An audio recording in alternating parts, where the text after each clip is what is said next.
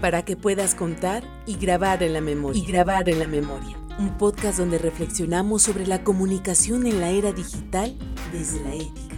En medio de la confusión de las voces y de los mensajes que nos rodean, necesitamos una narración humana, respirar la verdad de las buenas historias, historias que construyan, no que destruyan, historias que ayuden a reencontrar las raíces y la fuerza para avanzar juntos. Ponte cómodo, que comenzamos. Hola, soy Jeff Solís, es un placer estar acá con ustedes y les damos la bienvenida a nuestro podcast para que puedas contar y grabar en la memoria. Como saben, este es un espacio para reflexionar sobre la comunicación en la era digital desde la ética. El día de hoy tenemos un tema sumamente interesante. El día de hoy nos acompaña un panel bastante nutrido de, profesionales y queremos abrir tema y conversar sobre este tema tan interesante. Nos acompaña eh, María Lourdes Muñoz, coordinadora de la Universidad Juan Pablo II. Nos acompaña también desde Nicaragua el padre Lester y Cristian Farfán, que es parte de, miembro director también de la Universidad Juan Pablo II, y le damos la bienvenida. María Lourdes, bienvenida. Buenas noches a todos, eh, un, placer, compartir este, este rato y esta conversación con ustedes eh, sobre un tema que, es curioso porque este documento eh, data de, del 2002, ¿verdad? Y, y aún es súper vigente, ¿verdad? Me llamó mucho la atención eh, cómo tiene siempre un enfoque positivo, sin dejar de mostrar también, bueno, un enfoque positivo sobre lo que es el Internet y los medios de comunicación en general, eh, pero al mismo tiempo, ¿verdad? pues también muestra desde ese momento cómo ya podían empezar a haber ciertos riesgos en, temas de privacidad, seguridad, derecho intelectual, eh, pornografía, propagación de rumores y todo si no eran utilizados correctamente. Porque pues, el planteamiento que se nos da es que todo, incluido Internet y los medios de comunicación, es que deben de estar orientados al bien del ser humano, eh, ayudarlo con su desarrollo psicológico, moral, eh, y también para el buen funcionamiento de las sociedades. Estos, estos son cuestiones de ética, ¿verdad? Que deberían siempre buscarse el bien común también, dar los medios a las personas y a la sociedad en sí para ir eh, mejorando y tratar de alcanzar esa perfección a la que estamos llamados todos.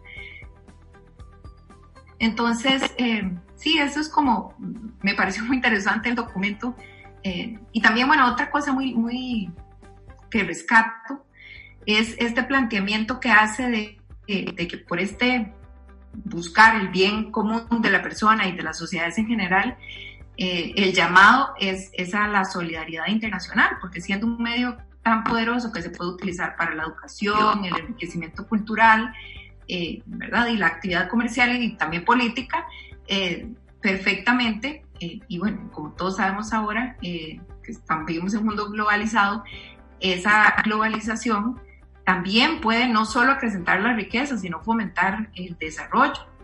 Y, pero bueno, lastimosamente hemos visto que ese, ese acrecentar la riqueza no, no se ha dado necesariamente de forma equilibrada. Eh, muchas personas incluso lo viven como un proceso impuesto, este tema de la globalización, ¿verdad?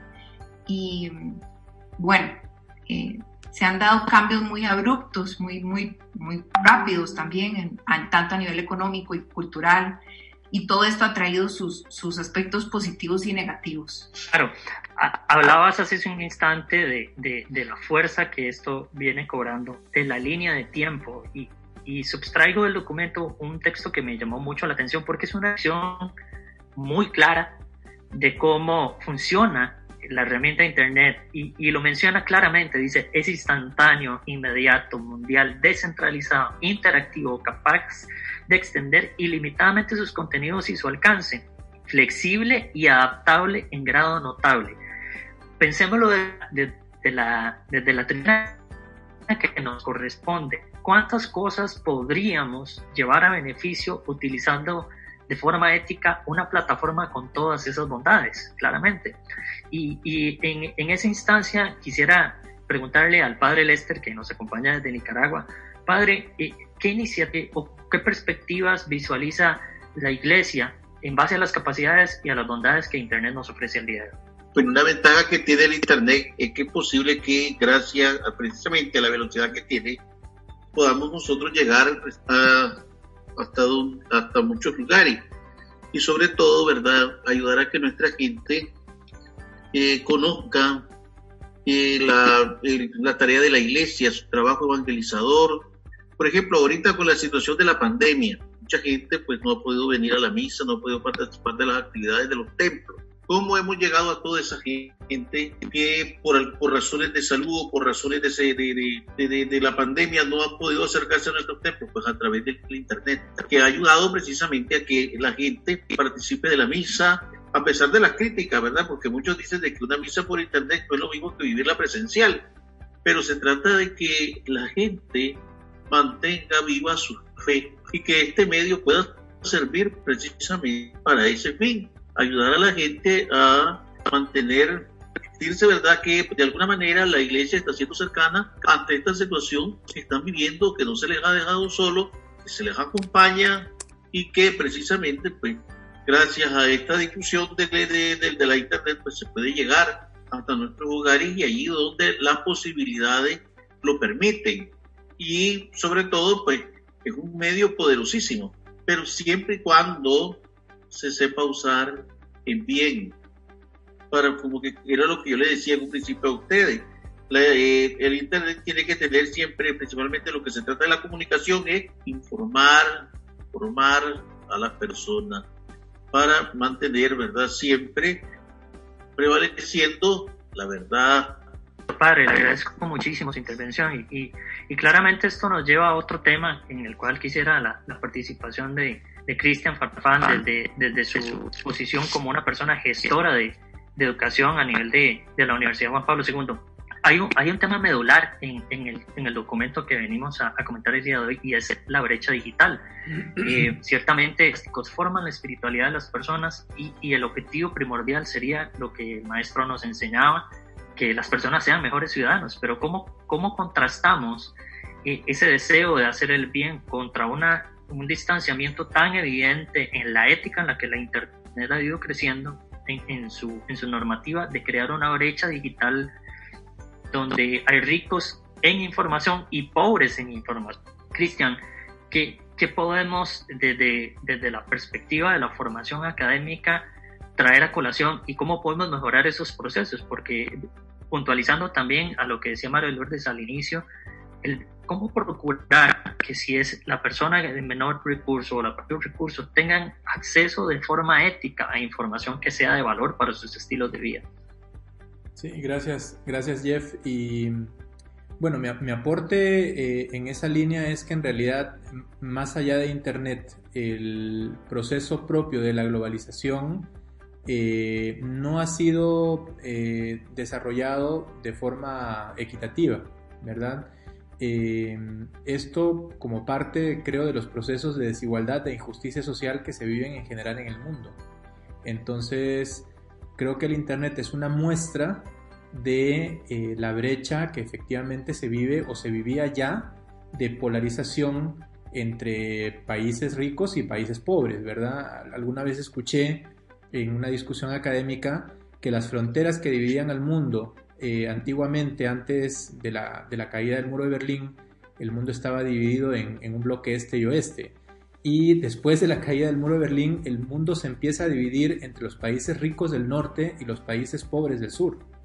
Eh, y una foto que a mí me viene a la mente, eh, que grafica muy bien esta desigualdad, es la foto de un, de un ciudadano africano que estira su mano con el celular en, en la punta de un, de un eh, acantilado tratando de buscar señal de internet para su celular que podía captar, digamos, solo en esa posición eh, de un país lejano que estaba, digamos, cruzando el, mar, digamos, en un estrecho eh, con, Europa, que me parece que es España, ¿verdad? Entonces creo que eso grafica muy bien esta desigualdad, esta brecha que, al final hace que el proceso de, de globalización y de beneficio de las bondades de Internet no sean aprovechados eh, por todos de igual forma. En esto creo que la, aproximación que han tenido tanto el padre como María Lourdes y también tú, Jeff, en la, moderación, apuntan a crear una conciencia de bien común, entendido no solo como una repartición de una serie de, beneficios entre todas las personas, sino de, eh, de alguna forma buscar que el ser humano se desarrolle de la mejor manera y con una conciencia social hacer que ese, eh, ese desarrollo sea equitativo y sea justo. Eh, hablábamos acerca de, datos y, de la fuerza que esto ha adquirido en el tiempo. Una de las, las cosas que nos llama la atención, lo que mencionaba María Lourdes, es de, la, de la vigencia, de la perspectiva que se ha creado año 2000 aproximadamente, cuando el documento es emitido y la vigencia que tiene el día de hoy. Pero, ¿qué está sucediendo en el Internet al día de hoy? Hablemos de 2019, 3.8 millones de búsquedas en Google, un millón de personas logueándose eh, a Facebook cada 60 segundos, 4.5 millones de vistas en YouTube. Eh, esto nos, nos crea conciencia de, de, lo, de lo grande, de lo, masificado que, que, ha venido a llegar a ser eh, el Internet, de lo rápido, de lo expansivo que ha sido, que al ser un elemento descentralizado realmente es como una tierra sin ley. Eh, quisiera volver con María Lourdes para tocar de nuevo el tema de la ética. María Lourdes, ¿cómo visualizas vos el tema ético de la comunicación a partir de este punto? ¿Cuáles son los ejercicios? ¿Cuáles son esas esos incentivos que deberíamos darle a la comunidad en general para que puedan normar desde sus hogares una, una comunicación más, más solidaria, evidentemente, en el del uso de la herramienta como tal. Sí, Jeff, este, creo que tenemos que, que, aprender y siempre utilizo eh, este, este término también, que tenemos que reeducarnos, ¿verdad? Eh, entonces, pues sí, eh, tenemos que reeducarnos para poder ser virtuosos a la hora de utilizar eh, Internet y cualquier medio de comunicación. Eh, es súper importante que como padres estemos ahí supervisando también a nuestros hijos el uso que hacen.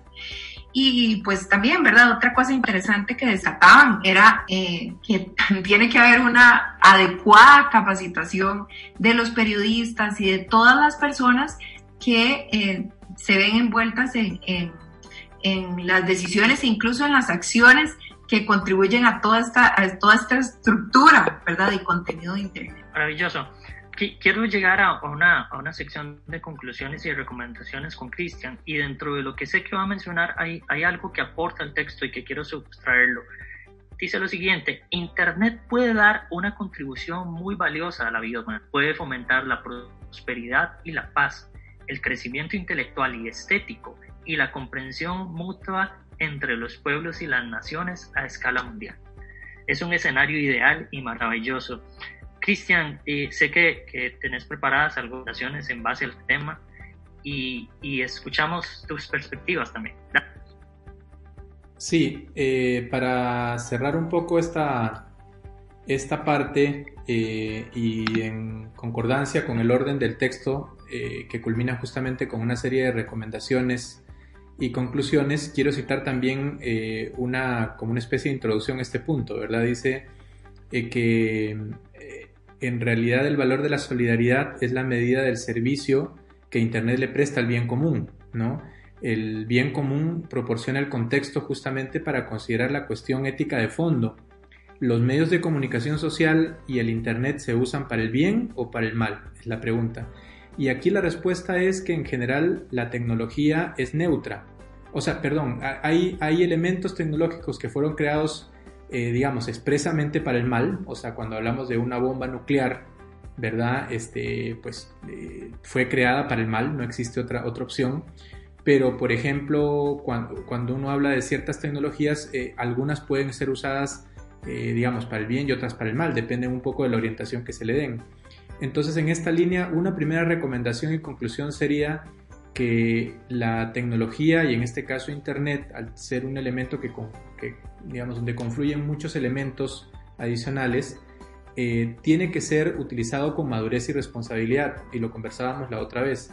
Si para poder conducir un automóvil se requiere que la persona tenga una preparación, eh, un aprendizaje, una madurez de edad inclusive, pues eh, para Internet debería ser similar, debería haber un, proceso de preparación que se debe tener en cuenta y en esta línea creo que muchas empresas transnacionales como Google, por ejemplo, están haciendo un trabajo interesante que vale la pena difundir a partir de esa preparación para este uso o esta madurez de la ciudadanía digital.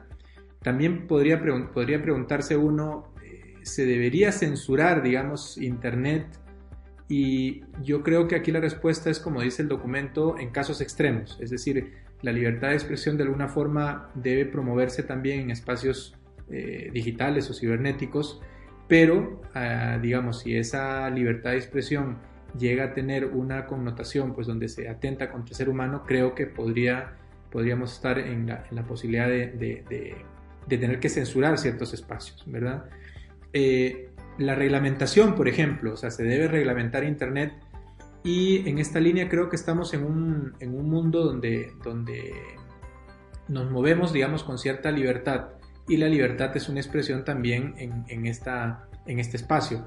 Entonces se creería que la, autorregulación es, es, lo mejor, pero con una serie de normas y de códigos éticos que puedan servir, ¿verdad? Em, y pues finalmente creo que ayuda muchísimo también eh, el hecho de que al final eh, no se pierdan las preguntas de fondo, o sea, es decir, el Internet mm, ayuda al ser humano en su proceso de comprenderse mejor a sí mismo, comprender a los demás, encontrar su misión en el mundo encontrar eh, respuestas a las preguntas fundamentales como de dónde soy, de dónde vengo. Si lo está haciendo, pues bien.